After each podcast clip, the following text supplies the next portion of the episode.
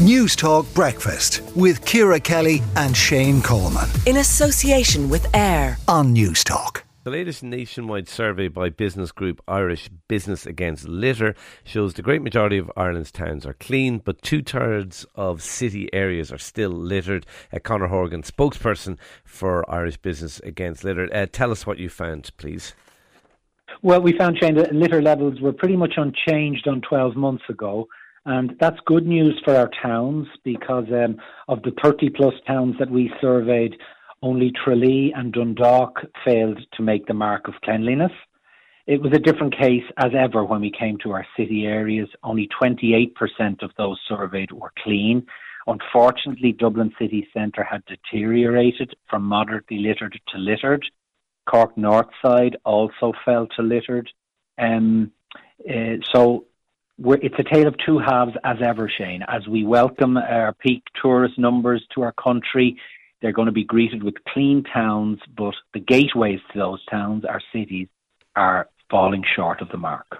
Okay, a couple of things. Uh, Dundalk, my my hometown where I grew up, that is the that's bottom of the table.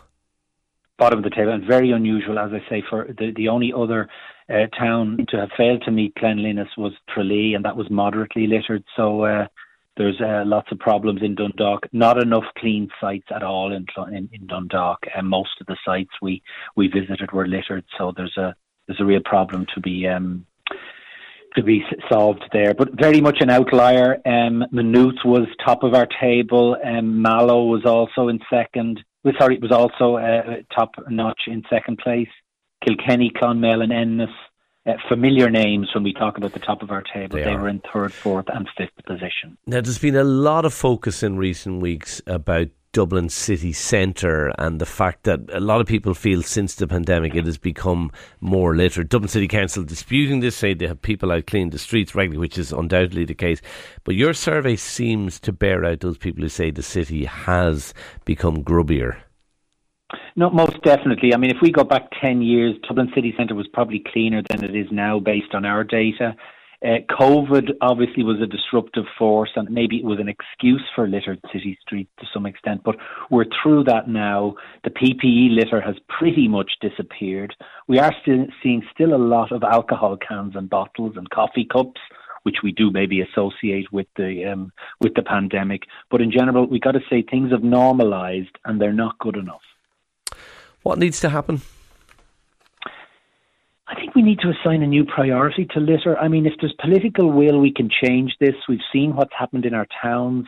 It's not the most intractable of problems we solve. You can go out and clean a street in the morning, and we believe the way to to, to stop people from littering, which of course is a, something that's hard to control, is to present them with clean streets. So, you know, a concerted effort to keep our streets clean for a period that will discourage people from dropping their litter on those streets. That has to be the way forward. Um, but it needs a political will that we just don't really see there at the moment. So you, you don't think that will is there politically?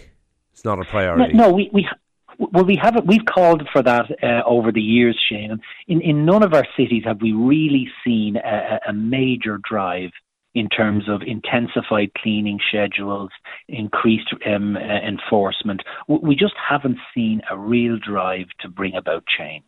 Okay. And I think now is the time to look at that. Now that we, uh, you know, we're entering the tourist season and we're going to be we're a high cost destination. We can't be consistently greeting our our uh, visitors with littered streets.